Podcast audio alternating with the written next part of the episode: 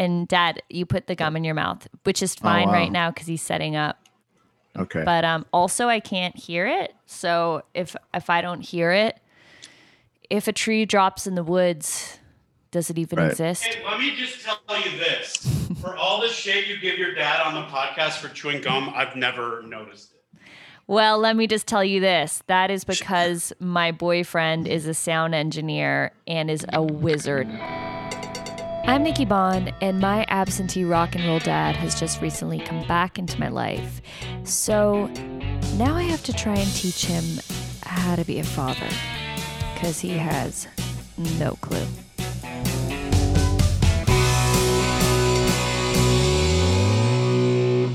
Oh my God, we are back today and next week.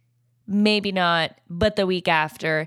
Bobby is still going through his health problems with family. And so he is a lot more MIA than he was my whole life. No, I'm just joking. He's he's doing his best. However, I don't know when we will record again, but this episode is a two-parter. And, you know, maybe just I'll record one of my mental breakdowns that I have when I don't have an episode every single week. But today, we have a special guest. Probably one of my new favorite people. And I hate when people say that when they meet someone and they're like, oh my God, you're my new favorite person. I don't mean it that way. I mean, this guy saved the podcast in my eyes because Bobby's been going through a lot. He hasn't really been up for it. We've tried to record, he hasn't been able to do it. But when I sent him comedian Sandy Danto's stuff, he watched it and he was like, Yeah, I'll talk to this guy. So, Sandy Danto is a paid regular at the comedy store, Hollywood Improv, hilarious comedian, tours a bunch, and he has his own podcast, parenting podcast called MFers. My voice is all over the map. Guys, these LA winds are out of control. Who am I right now? A raspy, sexy bitch. Not really. That was okay. Back to Sandy. He uh, started this podcast when he was going to be a dad, and he interviews aspiring parents, comedians, and gets advice on what it's going to be like, how to deal with the journey. It's really educational and hilarious. I highly recommend it. So I was on his podcast and found out that his dad, who was around his whole life but kind of absent because of work, left 10 years ago for another woman and is now being a good, proper dad to that woman's kids, which is my biggest, oh my God, I'm not crying. That was my voice again. my biggest fear. I probably should do a retake, but you know what? I like it raw. I like it real. Just like this interview with Sandy. Hey man, how you doing, Sandy? I'm good. How are you? Good. Have we met? You guys haven't I met. don't know. No? Okay. No. I feel like I already know you from the podcast and the record. and uh, it's cool to get to do this with you. Yeah. I listened to a good deal of uh, Blood, Sweat, and Tears records over the weekend to get myself pumped up Oh, and a couple episodes of the podcast. Oh, Oh, wow. Did his research. I've listened to your podcast and it is it's very interesting to hear the progression. Oh, thank you. Yeah. So Sandy has a podcast uh, about parenting, uh, about Oh. being a dad, because he Very was cool. going to become a dad, and now uh, I the one episode that I listened to with the one with Ron Funches about his kid having Asperger's. Crazy. It's crazy. Yeah. Wow. Dad, the one part that got me on that episode was when he said that his kid ate mouse pads. And I and you were like, mouse pads? But like the it was like a mouse pad, right? Like what you put your like this? Yeah, like well, you but but it's yeah. I haven't seen one of those in so long. I thought he meant like wee wee pads for pet mice. Um, why isn't this not recording? Hold on one second. Dad, Sandy had me on his podcast and Uh-huh. he revealed his relationship with his dad that his dad was around his whole life, but then I'll let you tell the story, but then uh, left after 10 years and has a secret family. And I was like, you, I thought I had daddy issues, but I think you do. Wow. So Um, well, it, he didn't leave after he left like 10 years ago. sorry, he left. and I was years I'd ago, already yeah. been out of the house for a while. Okay. But Oh. yeah, I was like he'd been in my life my whole life and then when that happened I was like I realized I barely even know this guy. And uh yeah, and and I started listening to your podcast and I, and I I found similarities but obviously just coming from different ends of the spectrum. What what was his job? What was kind of the lifestyle? very similar to Bobby's. My dad was a uh, a podiatrist. Um, Gotcha. Wow, could prob couldn't be further from a drummer, a podiatrist. that's good. That's Um, good. but um, you know, he'd work six days a week and come home, have dinner, and we'd go to bed. That you know, So, Matt, you grew up in Ca- Canada. me? Y- yes, you're Canadian. No, no, no. not. I grew up in Detroit, in the Detroit area, and I went to Canada quite a bit. Oh, okay. Mhm. Are you? You're from Canada? No, no. He's from Florida. So Okay. I just got some curious questions go ahead. just off the top of my head. hmm When did you know you wanted to be a comedian? I did a talent show at a all boys sports camp when I was like nine or 10. And I think I, and I did just like a comedy routine of pretending to be a nerdy kid at the camp and it killed. And I, I knew ever since then I wanted to do it, but it took me midway through college to say, Hey, everybody I've ever met, I think I'm so funny that Mm. I should make money being funny. So how how old were you when you first did that at the camp? Like nine. Nine. Yeah. Jesus, man, that's younger than Dave Chappelle. But Dave I wasn't like doing it regularly after that. I think he Oh. started when he was like 14 and he was like, right, right. you know, yeah. nose to the grindstone. Yeah, man. So then what happened? You know, I was like the class clown and uh got into drama at school and then discovered pot around 13. So I stopped being involved in extracurricular activities and started Really? It had that much of effect on you, the pot? it wasn't like uh, uh like a uh cautionary tale like oh these kids they start smoking pot and then they stop doing extracurricular activities. It was more like my interests shifted from like being around like-minded kids. Like i just wanted to be around instead of kids that wanted to do monologues. I was around kids that wanted to listen to guitar solos. I get I feel the same way about acting now. Like it's the exact same thing. It being, you know, theater kids, acting kids, but it's like I still want my regular friends that party and we just shoot the shit. Right. And it, like I had a similar thing when I started comedy because I started out doing improv and sketch and Yeah. I just didn't feel at home with those people as much. I went through that too. And I- the the improv people? Yeah. Like I just didn't feel like I had the same sort of comedy sensibilities and um I didn't think the same things. They were always on. And it Mhm. I was just like, wait, can we have like a serious conversation for two Yeah. minutes?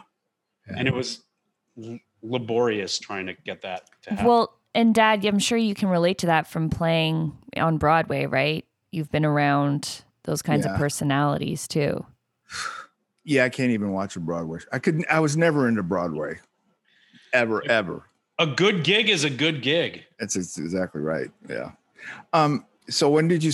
uh, Were you good in school or not? When I wanted to be, Yeah. I grew up in a, a tight knit, competitive community, like in, In a Detroit? flu- like in a flu, yeah, in a Where? Where? I know Detroit really well. Where West Bloomfield. Oh, okay. Yeah. And so there's a premium put on academic achievements and scholarship and like becoming a doctor, a lawyer, a Right. businessman. And those were never none of those were ever i did want to be a doctor and i didn't my so my dad's a foot doctor and i knew i never wanted to do that. I was like who gets into being a foot doctor? Like Fucking pervert. but my uncle was an obgyn and i i was like oh okay. That sounds I, I could i could get into that. And there was this there was this dancer for the bar mitzvahs like that would get hired to to you know like get people dancing at the bar mitzvahs that I had a huge crush on and I knew she was his patient. So I was like I'm going to become a gynecologist. And I would go whenever I would see him I would ask him about it. And he got sick of me asking about it. So he's like you want to see the women who I really treat? And he would always like point out my mom's grossest friends and be like Oh God. she's one of my she's one of my patients. She's one of my patients. And i'd be like Mm-mm. all right Nah. I'm, I'm just gonna sell weed and do comedy So uh, you went to you went to high school in Detroit. Mhm. Did you go to college? i did i went to indiana university No shit. That had a great music. that's Really? great- I, I minored in music and i aside from like seven chords do not on guitar i do not play music Did you graduate?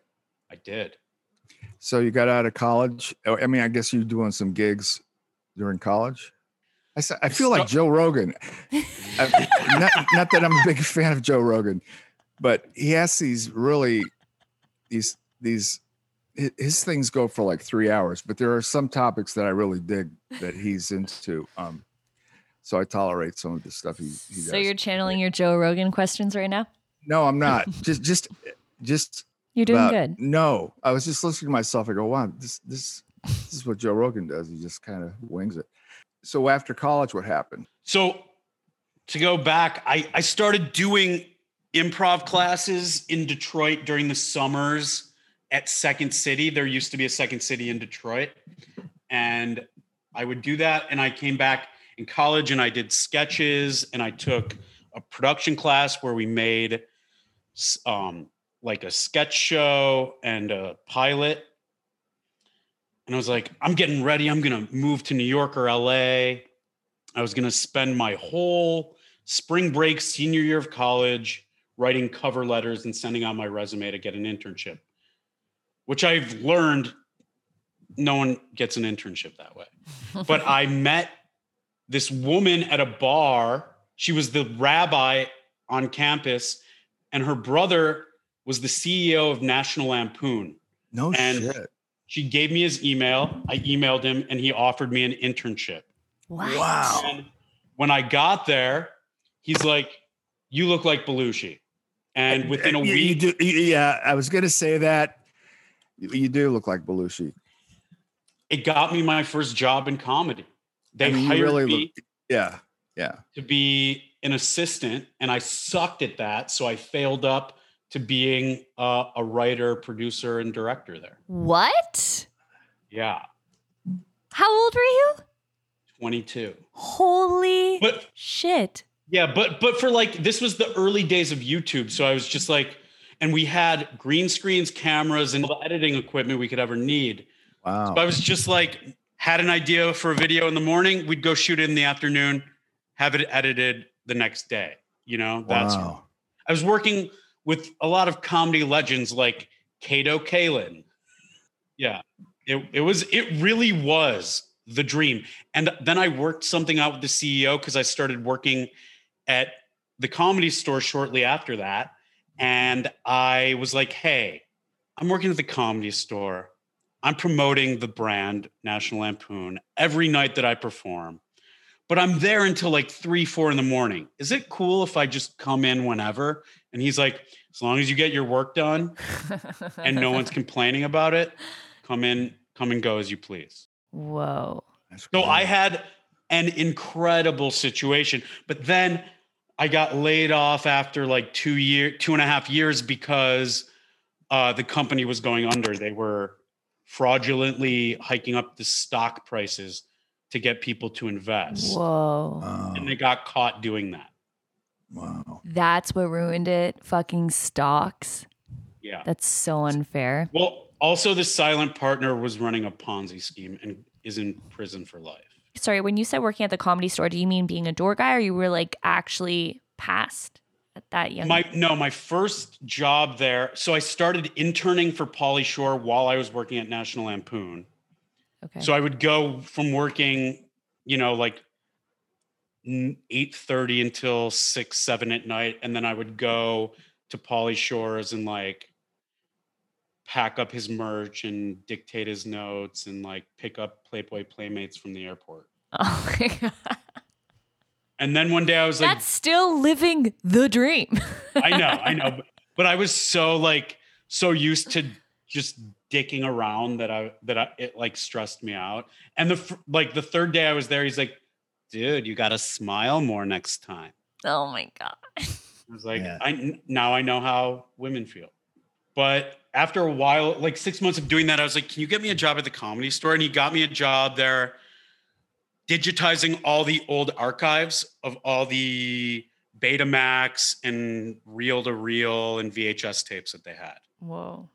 90% of it was unwatchable because comedy is contextual and, and very um like of the time period. Yeah. But there was some really cool stuff in there. Wow. Contextual. Yeah, like this stuff was just like topical referential jokes, like Oh, okay. one-liners and things like that that you would see. And things that even if they did apply to today, the its influence is so stepped on. Like I would watch Pryor and I would find it really interesting and relevant, but I wouldn't find it funny because I grew up on Chris Rock, who like yeah. took me- all that shit, and that was my first introduction to it. you know what? Same here. When I watched Pryor, he I thought he was funny back in the '70s when I was watching him, but there was never at that was the the extent of the evolution of comedy, what you could do, or or what you know. And then Howard Stern started with his shock radio shows, and then Carlin came in, and he started doing some more, more edgier stuff or more relevant stuff. Right. It's like it's like I had friends growing up who were like, the Beatles aren't even that good. And I'm like, well, they are, but also like you don't think that because all the bands you do like stole what they invented. Exactly. Mhm. There's there's a a friend of mine. I'm, I'm in New Orleans right now, and there's a friend of mine who saw Earth, Wind, and Fire at Jazz Fest a couple years ago, and they are so they're so covered by every wedding band Mhm. and everything. When you see the real deal, it's it sounds like Earth, Wind, and Fire, but you've heard it a million times. You know what I mean? From in wedding bands and all that stuff. Same with Michael McDonald. Everybody was like trying to sound like him for a few years, but there was only one Michael Right. McDonald. It's so crazy that you were like in the mix with those guys. I was, I was, and I wasn't. I mean, I- yeah. Well, okay, I have a question. I have a question for you. So I'll see bills, like you know those posters, like the multicolored posters you see, and it'll be like the Blues Brothers and the Grateful Dead, or it'll be like George Carlin and the Rolling Stones. Like, did you ever work on a bill where there was a comedian back in the day? Oh, did I play with a comic? Yeah, that's what the question was. Yes, I, I've actually played behind a comic for the comic. Really? Who? Phyllis Diller, Whoa. Tiny Tim, uh, uh, Jesus, there was I didn't even a know few of them. Unlike what? Like the Ed Sullivan or like Dick? No, no, no. These were just club gigs, man. Like Okay. and I wasn't even I was in a house band uh and a lot of headliners would come in and we were the house gig. I, we were the house cool. band for for this club, Joe Namath's club, Bachelors 3. He Wow. had, a, he had a club in Lauderdale. And uh Peter Graves Orchestra was the, the deal. Th- They were the orchestra that everybody came in there to Namath's club. Even when he played Miami, he, you know, I mean, he's in Fort Lauderdale, so he'd be at the bar hanging out, you know. But yeah, he he brought in a bunch of people that were funny. Uh, ho- hold on one second. I uh, got it. This guy's coming over. Uh, All good. Yeah. ho- hold on. Okay, so Bobby interrupts the podcast to take a phone call and he's gone for a little bit. I kept recording and then he comes back in and says, Hey, Fred, or something. And we pick up here. Beautiful. Is it the same stuff? You cool? You want to Are take we a seat? watching a drug deal go down in real time? Hey, Freddie, What's what going is, on right now? hey, Freddie, you want, we want to be on a podcast? You're really getting. Okay. Versus No, like, it's um, not, it's not a drug deal. Uh-uh. I get, I get my vegetables from this uh, Japanese garden Uh, oh, yeah. and yeah, it's, All your green leaves it's from the $150 an ounce. it Yeah. makes me it makes me sleep well. The vegetables. Yeah. Makes me paranoid if I, anyway, um, what was your question? Well, I was just wondering, you know, your familiarity with like doing, like performing with comedians. Like, because for us, when we do it with musicians, it, it never flows well. Did it? How did they do it? And like, how did it work having musicians on stage? Well, we would play a song and then they would have little pieces of uh, like five or 10 minute cues, you know, when he comes on, comes off. And then we'd sit there and I would do like some, some uh, Tiny Tim. He was such a nice dude. He was such a nice person.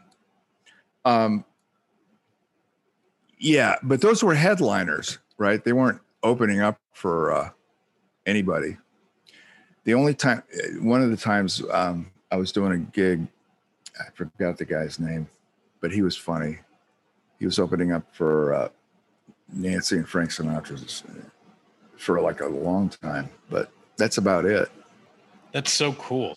It's funny, like you're a musician and you do sound engineering stuff, correct?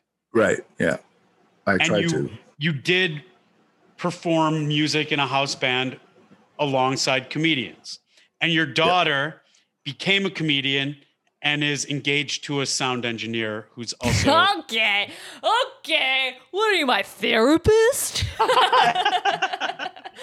All right. Well, thanks for coming no, on our just, show. no, no, Sam. no. I'm just trying to. Okay, no, it's I know a lot of your, your podcast, Nikki, is like your perspective on like, and as it should be because it's your podcast No, about you know like getting to know your dad and teaching him you know the ins and outs of having a relationship with his daughter but i i'm just trying to see it right now from his perspective because we were talking about my podcast before i started my podcast as a way to become a dad and I, and I say this respectfully not becoming like you bobby because I, I wanted to merge the world of like keeping my identity and keeping my job and lifestyle while also being a very hands-on dad in my daughter's life. So right now. I'm just trying to like see this from your perspective. Like you did this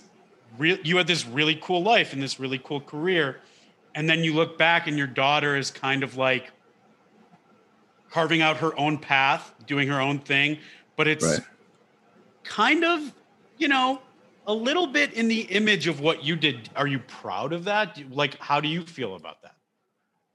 about nicole doing comedy Yeah, and like, you know, taking up with a musician. What he's saying, if he was a therapist, was I have mirrored your life. Like I am dating a sound. Well, he also was a drummer. My boyfriend, who I won't admit is my fiance because I have commitment issues. Uh, but he was a drummer. He's a sound engineer, and I'm a comedian. So he's saying like I'm mirroring kind of what you did. And what is not that like? saying mirroring, but there's, you know, there's uh, influence. There's heavy influence. You know, that's got to feel at least uh, somewhat redeeming, no? life is so cyclical. I mean, I moved to LA, you know, and did the LA thing, and and then Nicole moved to New York, and I remember New York is brutal as far as rent, and you, can't, you know can't go hiking. The whole lifestyle is just not human friendly there. You know what I mean? A lot of concrete, and it's hot in the summer. So when she came out and moved, it was I definitely it was just like the Twilight Zone. You know what I mean? and how time flies and you hear that all the time how life is so short but it when i was showing her around i i remember it so well just being new to this city and and took me a while to get get grounded in that city for a bit you know and uh what blows me away the most out of everything is that the ability to go up in front of people and say the most outrageous stuff and be okay with it. But have you found it easier to reconnect and establish a relationship with her because of the familiarity with performing and your experiences with comedy and and the things that she's reflected of your life? Well, comedy it doesn't I don't it's such a different thing. It's so you're just so exposed. I mean, I was a drummer behind a band. I could never go out in front and sing. You know, I, I just don't know how you do it. And I've seen Nicole's stuff, and some of it is just you just can't care. But do you think But- that it's easier to connect because now? Yes, absolutely. Because I'll tell you what, if she if, if Nicole was a doctor or an accountant or something, she'd been a whole different culture. Comedy is it's it's got its own people. And I think definitely there's there's a connection there. It, it makes her think differently. It thinks her makes her think more like a musician. And I think that Nicole would have been a really great singer or songwriter had we grown, you know, had I been around to show her some stuff, some basic stuff in the beginning. You know what I mean? Would have been Norah Jones over here, but instead I am still renting a house and uh, Well, luckily she's really funny, but do you think it would have been harder to reconnect with her if you watched her and you're like cringing and being like, "Yeah, I knew there was a good reason I wasn't in her life." No, I I never I don't cringe like, oh, I can't believe she said that. It's like no, he almost means like if I was really bad and you're like, ooh, that wasn't funny. Like how when I would try to sing when we recorded songs and you were like, ooh, you're not good at that. when I was flat and you were like, uh uh He would have probably just walked away like you did. no, but you weren't like that in the beginning. You weren't like that as a kid. You know what I mean? Yeah, no, but he's saying would it have been harder if I said, "Oh, now come and see my stand up," and I wasn't funny? Would you have a harder time reconnecting with me if I was really bad at it? No, I don't think so. I mean, re- look, by when I first saw you, compared to what I saw you like last year, Yeah, the the growth is unbelievable. And th- there were times when I was going, "Wow," and I was always trying to point out to you some stuff. hmm Um, he saw me when I was like uh, six months in, and I did stand up in Oakland when Trump got elected that night. Yeah, That was the yeah. first time he saw me to stand up. Wow. Yeah. was it? Yeah. But I will say from I know that was from my dad, but I will say from my perspective, back to me, I'm an only child. Uh I think that it has helped us c- to connect because cuz my dad was successful and I admire that and I'm very much like you did it. How do I do it?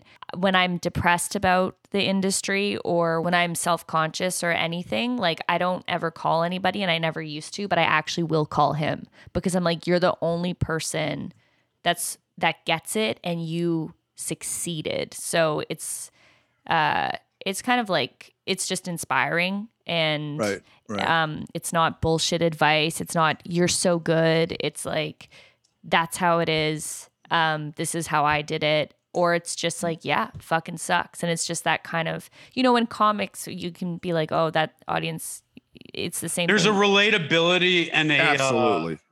and a shorthand there Mhm. that like if I talk to my dad about my career, he just gives me advice that comes from having no firsthand knowledge and it just comes off as annoying. Yeah. But he's trying, which is nice, but at the same time it's just like maybe stay in your lane.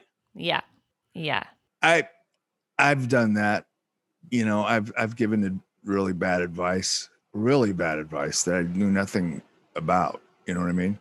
But you know, when you say I'm, I was really successful doing Broadway shows on the road, I don't consider that successful. I think it's just working. It was a job. It wasn't really being creative or You know? Yeah, but you were part of like I- I did a some stuff. legendary yeah, band. I mean, well, wait, that was, yeah. I just don't think of myself as. uh Yeah, but Bobby, I know like I know what you mean because I don't think of myself as as like a successful comic either. But like when you get into a field like entertainment, and It's be like- able to yeah make make be able to make a living at it that's a yeah, success that's successful. yeah Yeah. And But- and you also when you were my age, you were playing with some great Yeah. people. So even though your life uh your career didn't end playing with the Red Hot Chili Peppers, I don't know why Right. I named that band. That is not something that everyone. Well, everyone because you're in California and you're legally obliged to mention them if you're going to mention a rock band.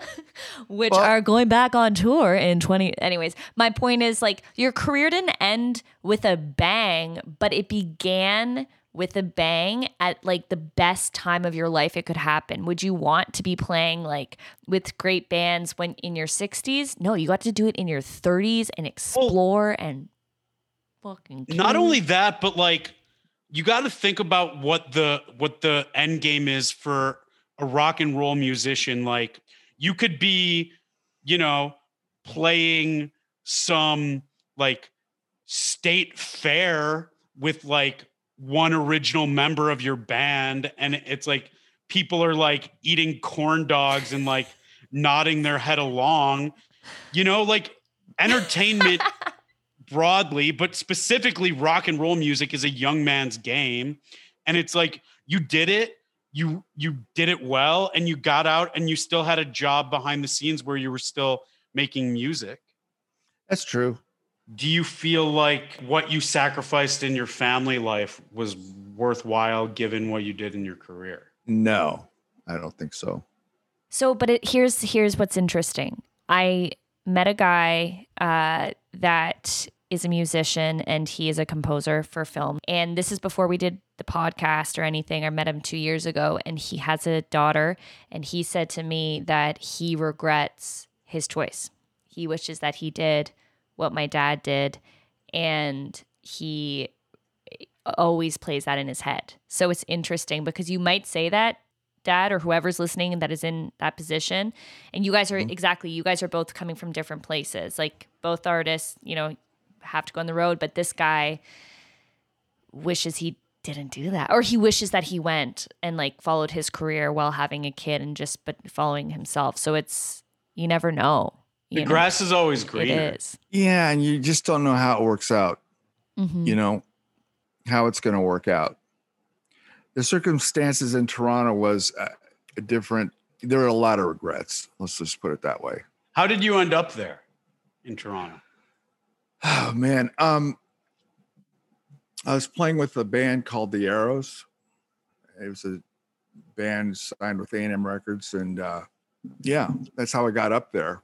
And then, did they call I- you up though or well, Earl was in the Arrows, and I was on the road with Earl, and he w- came to LA and to mix their first record, I think. And uh, I met the, I, I- I met them, and they were mixing the record in LA. that makes sense how do you what's your process of writing jokes and have you ever studied the anatomy of a joke like oh, no. Uh, yeah, I mean, my joke writing comes out in the form of needing validation and and being liked by people. The way I am at my best in writing jokes is it just naturally coming out, talking to people that I want to like me, and uh, I can sit down and tinker with ideas that have come out in those situations. That's usually like I'll say something, oh, I should write that down. I'll write that down. And then I'll take a bunch of those and rework that. And then I'll go on stage and figure it out there. In another situation where I'm hanging out with people that I want to like me. So I'm subconsciously motivated to be funny so that they will. what happens if they don't or if you are you are you messed up for a few days or does it I'm messed it- up until I get another chance to redeem yourself go on stage and redeem myself. That's why I won't do any of these um pandemic mutations of comedy shows, you know, where you're like on stage and people are in their cars and they honk if they think it's funny. I did one of those shows earlier on in the pandemic for a bunch of drunk people that were like 15 feet away from me. And I hated it. I was rusty, but I also just couldn't get a word in edgewise. Yeah, And I was just like, well, now I just don't even have a chance to redeem this for another few weeks. And then I did Ah. another one. It was like in front of a big screen of people on Zoom, and that went well. And I was like, okay, not gonna do a show again for a while. wow. Wow. Because yeah, So- if you bomb, that just sits with you until right. you have a chance to not bomb. Oh my God. I know what that's like. Yeah. Um, do And you ever do you ever study things that are going on? Like there's one thing that's I find extremely funny, and uh, that happens in commercials. It's just hilarious. that- And if somebody knew how to manipulate that truth into a joke, it'd be hilarious. But the evolution of side effects of medications that they advertise on television, right? They used to say it really fast at the very end you know, 20 years ago, they would say the side effects very fast. You could hardly even hear it. Now they say it with really pretty music, lovely people, and they're dancing, and you know, and you and it could cause death through constipation and all this other stuff. That, and it's just ridiculous. I mean, it's it goes on for literally 30 or 40 seconds of this guy telling you what could happen to your body if you take this shit. But one of one of my Yeah. favorite that I ever made at National Lampoon was like a five and a half minute video that was a commercial parody. There was a news story that people were flushing their m- expired medications down the toilet and that there were traces of medicines in the water stream because of it. So we made a Yeah. medication parody video for just tap water. And it was like it was like what you're talking about, but then it was like four and a half minutes of just the side effects of drinking tap water. There Wow. you go, Dad. Your joke came to fruition. So I've I've had this epiphany in the pandemic. My wife works full time. She's a nurse practitioner. Wow. And when she comes home from work, she already is an early to bed, early to rise person, and I'm a late to bed person. And I don't have anyone else. I'm a very social person Uh, most of the time. And so I'm dying for social interaction. She comes home and it's like maybe 30 minutes of social interaction after we've gotten the baby to bed. And then she falls asleep. And so I've learned that if I put on shows that she wants to, ro- to watch, rom coms or reality TV, she'll stay up later. So I've gotten myself into these shows. And I've noticed specifically on reality TV shows, every other commercial is for medications. But Right, right. it's not so much the side effects I'm obsessed with anymore. It's just the names. Where do they come up with the fucking name? It's like Taltz, Levenequin, or like uh Resultsy. And I'm just like, I want to write a joke about like getting a job it's making up Resulta. the names. It's Resulta. Is that what you just said? Oh yeah, the names. Where do they come up with the names? I took Resulta. Uh, it was inconclusive. Like what? Like what happens if that doesn't? What Resulta doesn't work for you? Not providing the Resulta you were looking for. But like, where? Who? Like, there has to be a marketing team that comes up with the name. but because of the names, I don't even think it's marketing. I think it's the pharmacy. They're like, no, no, no. This is up to us. It's got to be confusing. It's too. it- that name makes too much sense for what the medication does. Also, who do they think is watching these shows that need like all these autoimmune disorder medications? Nurses that work all these hours and want to come home and watch rom coms after they watch people die. There you go. You figured it out. Wait, what was the question? Who's You know- who do they think is the audience for these shows that this is all they advertise on They're there? they're creating the audience, man. I mean, have you ever heard of Peyronie's disease? Oh, No, it's that.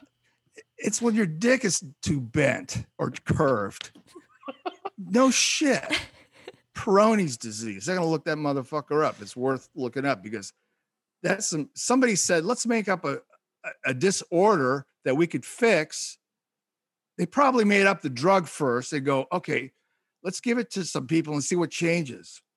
Oh, make somebody's dick straight. Okay, that could be a disorder, and we could make this medication to treat this disorder that's not a disorder. Sounds like you're a bit defensive about this disease. Actually, I, I wouldn't want to change that, any of that. But Peyronie's disease. Jesus. That's what- Everybody's unique for who they are. right. Dads out there works- listening, don't change your dicks. Just keep them as they Well, are. if- if- Yeah. unless there's something wrong there, you know. I mean, right, unless it's going to cause discomfort or some sort of threat to your life, then you know. or, or complaining. Uh, Complaining will be the first sign, like something's wrong, right? You know what? If you have Peyronie's disease, I, I think it's unfair to call it a disease or a That's true. It is. It's like having a crooked nose and being like, "Oh, you have lymphanitis disease." Right, right. It's like, you know what? If you have a like a curved or crooked penis, guess what? There's probably a kinked or crooked vagina or butthole out there for you that is just waiting to be found. It's true. That's that's the true meaning of soulmates. Mhm. Exactly. Yeah. It's, it's it's soulmates is like when you connect on a spiritual level and everything fits perfectly. And like a puzzle. It's a puzzle, perfect puzzle. Yeah. Both literally and spiritually. So if I cheat on my boyfriend, I'll just be like, "No, I was just trying to see if it would fit. If it was a good match." So dad, do you do you have any more questions? We can go back to the comedy questions, but do you have anything else you want to ask before I ask about his dad? You don't have to come up with that now, you can think about it. Uh, uh, just one more question. Okay. Um, have you written any? Uh, I, I did do a show in Toronto for a sports show, um, and I saw a whole like five or six comedians writing jokes. As the show was about to start, they were in this group just going nuts. Have you ever done any of that kind of work where you're just brainstorming before a TV show and trying to come up with stuff? In my experience, it's always like you got to come in cool and act like nothing's happening that's that important. Like in all my experiences like that, it's like you kind of like all the work that you've done up until that point is the work and then you know you go in and just kind of like got to get your mind at e- as much ease as you possibly can before you go and do it Mm, right, right. I'm taking Yeah. my But- advice. I, I guess the best example I, I recorded my album a little over a year ago Uh huh. Do you want to say the I drove- title? say the title so the we title can is find daddy boy. Okay. and I had a friend come and shoot it, and it was like, if it turned out stellar, it was just usually when you shoot a special or record an album, it's more than just one recording. It's like two shows at least. And Right. I did the album recording over two shows, two different nights, but or three shows, but um the videotape was only going to be the one show, my one headlining night, and then the next night I was opening, I was featuring. And on my drive up to San Francisco, where, where I recorded at the Punchline, my father-in-law called me to from his deathbed to say goodbye. No. Wait, wait. Say that again. Who did? My father, my wife's husband, He did what? he called me from his deathbed to say goodbye. His opening line was, "You'll have to find someone else to get your comedy articles to read." Wow. because he would always send me articles about like cancel culture or this interview with Jerry Seinfeld or Louis C.K. or whoever. hmm Mm-hmm. And then we talked for like 15 minutes and he said his goodbyes and I said mine. And I was just like, this was when I was like two hours outside of San Francisco. And I was just like, I was just like so sad for my wife and for me and for him and for, you know, it's just like you think about mortality and my daughter was like a year and a half and you think about saying goodbye to her. I'm getting Oh my emotional just thinking about it now. And I carried that with me in the performance. I was like discombobulated. And Oh 15 minutes in, I had to be like, oh, I just forgot the punchline to a joke I've said thousands of times. can I just have a second to like take a deep breath and start over? And it like I did I had a fun show. I did like an hour and a half, but looking back at the footage, I was like, I can't put this out. Wow. I can use bits and pieces of it. I think if I like were to put it out, I could get like 40 minutes out of 90 that were that were like really good. Wow. But That's it wasn't the ideal. And like part of the reason why is because I was like, I arrived at the club and I was like, all right. Because my plan was to listen to all my all my sets that I had done preparing for it to figure out what I wanted to do in what order and all that. Mhm. And instead, I just ended up listening to like um jealous guy by john lennon on repeat and crying the whole oh way my up god. instead of like doing the preparation so i got there and i was just like all right now i got to focus up on on what uh, the, the task at hand is and i like was doing all that tinkering and like brainstorming and like literally writing new jokes Oh. for it. And you know i think that got in my head and when i just settled into doing what i knew i was going to do it went Mm. well after that Wow.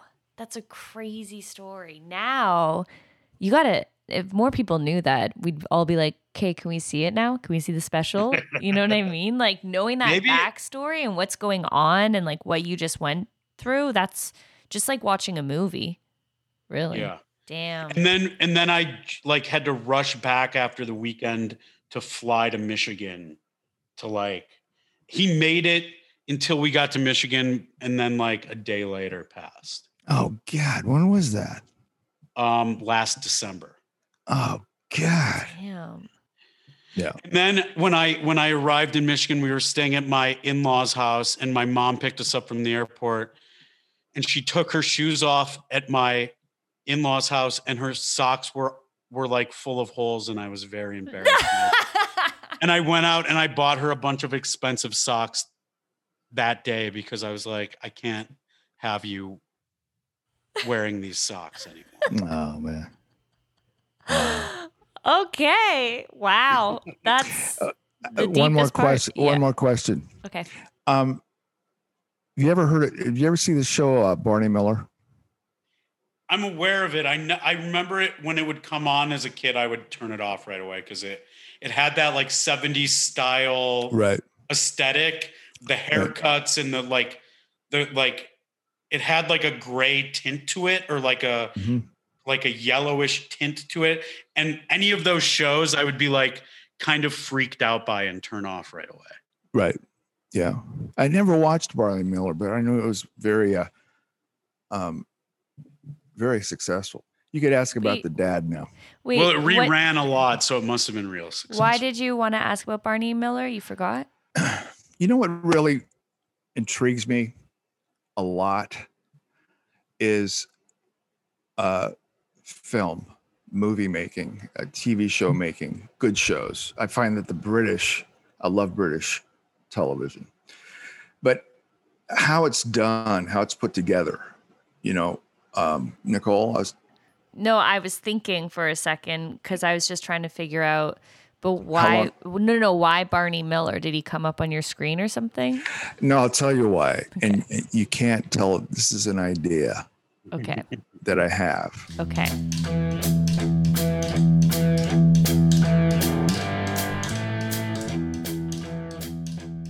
I'm cutting it there. What is Bobby's great idea? I'm not going to share that on the podcast. That's some plagiarism shit. You guys can steal that idea. But if you do want to hear it and maybe steal it, I'm going to make you pay for it. It's on Patreon. I have posted that clip of his idea, which isn't bad. And we go into a lot more dialogue. So the missing puzzle to this episode is up on patreon.com slash Nikki Bond. And next week, we will be hearing the story of Sandy's dad. I just wanted to give you the first half of our conversation, getting to know Sandy, Bobby, Sandy vibing, Sandy getting things out of my dad that I didn't even get out of him. He played with Phyllis Diller. Like, what, dad? Okay. So next week will be a continuation of talks with Sandy and we will find out what happened, how he feels. Also, can we talk about how good of a dad Sandy is? God damn it. I haven't decided if I'm going to put it out next week or the week after. Maybe I need to be doing every other week because I don't know when the next episode is going to be recorded. Don't make me think about it. Stop asking. I'm now having a meltdown again. Okay, so for today's Bobby bit, this happened when his friend came over to deliver his magical vegetables from the Japanese garden. He said, Hold on one second. He went on the phone. I cut all this out because it was, painful.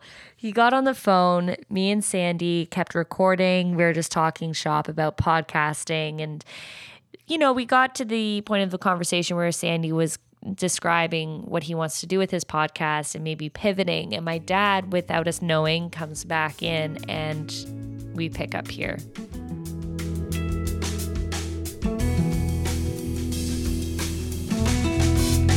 I'm just figuring out, trying to figure out like what to um pivot to. Yeah. Keep the podcast, but like seamlessly transition something that's like a little more broad, so I'm not limiting myself to just parents and prospective parents. Yeah. It's a good idea. That's a Uh, really good idea. Yeah. Thank you. What are we talking about? Well, okay. What's the, what's the subject? So I have a podcast. Okay, I left. I left He's just a I really left the room. supportive guy.